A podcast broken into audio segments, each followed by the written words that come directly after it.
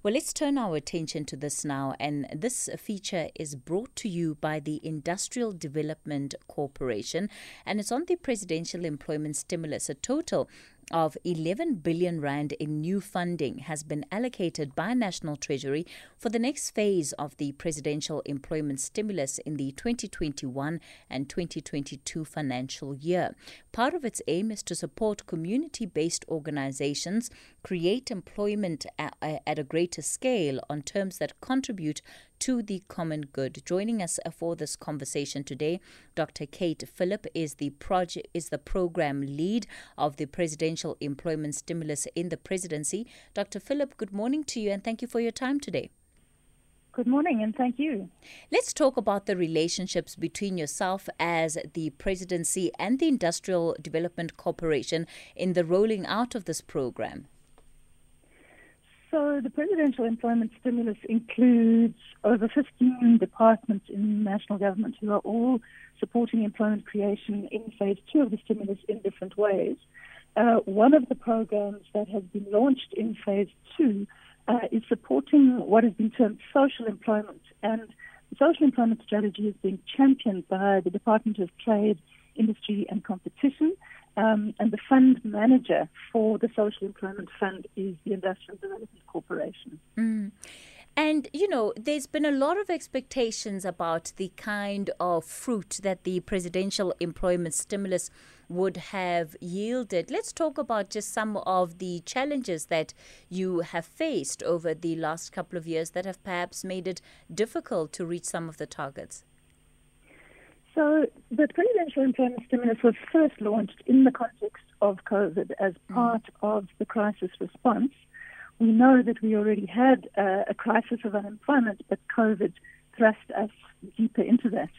Um, and so the presidential employment stimulus was launched in that context in October last year.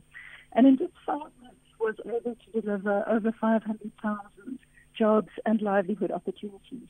Yes, that wasn't our full target. We had aimed higher uh, for over 600,000, but at the same time, it was being delivered in the context of lockdowns.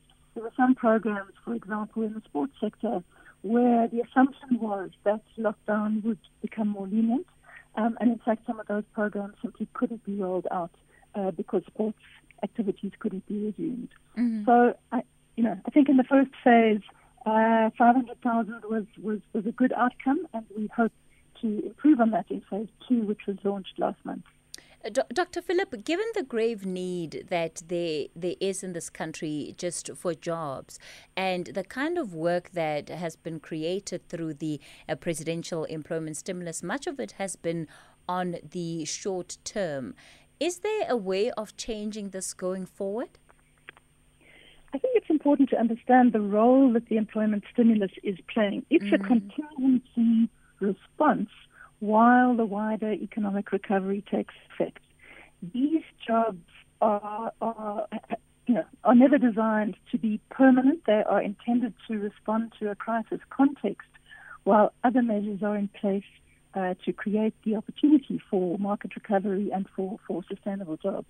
But that said, they play a really important role in our context of very high unemployment when there aren't alternatives. And so this is a mechanism and an instrument where the society can create jobs when the economy is unable, for whatever reason, to do so.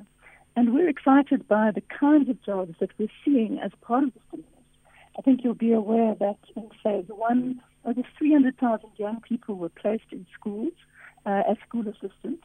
Uh, and that program had incredibly positive feedback from, from all the stakeholders in terms of its impact in the schools. And we're delighted to be able to say that in phase two, over a quarter of a million people have already been placed in schools in November uh, as part of phase two. And these are really meaningful forms of employment. Phase two also includes uh, focus on youth service. It includes uh, support to cities to create uh, increased numbers of jobs and there's a special graduate program in partnership with universities to try to address graduate unemployment also. Yeah. Dr. Philip, I don't know if you're able to move around a little bit. Um, uh, the connection to you isn't sounding great, and I'm struggling to hear you in parts. Uh, let's talk about the Social Employment Fund and perhaps how different it is to other existing initiatives in government. Important uh, component of the Social Employment Fund is that what it's trying to recognize is that there are many organizations doing fantastic work at community level, supporting community development in many different ways. And that by supporting them, we can partner to increase the employment effects of that work. And so the Social Employment Fund is an instrument designed to do that, to support organizations that are doing work for the common good in communities to expand that work and to create employment in the process. And when you talk about then the future of the presidential employment stimulus, what can we expect in the coming financial year? And are you putting a target in terms of how many jobs you hope to create? Certainly, in phase two, our target is again over 500,000 jobs and livelihood opportunities.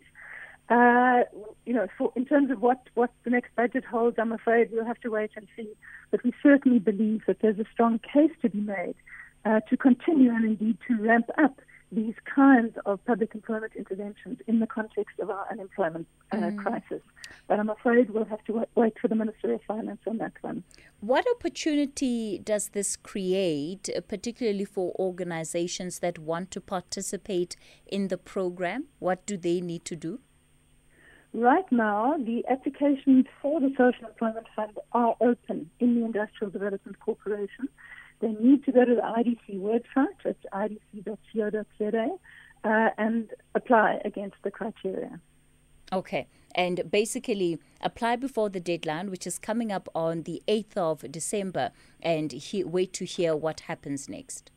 Exactly. All right, Dr. Kate Philip, let's leave it there for today as she is the program lead. Uh, this is in the presidency of the Presidential Employment Stimulus Program. And this conversation, of course, has been brought to you by the IDC. So if you are an organization and you feel you want to participate in this program, you can go onto the IDC website, and this is to apply for the Social Employment Fund. And uh, on the website, you'll be able to find the details. You'll be able to see what the criteria is, and therefore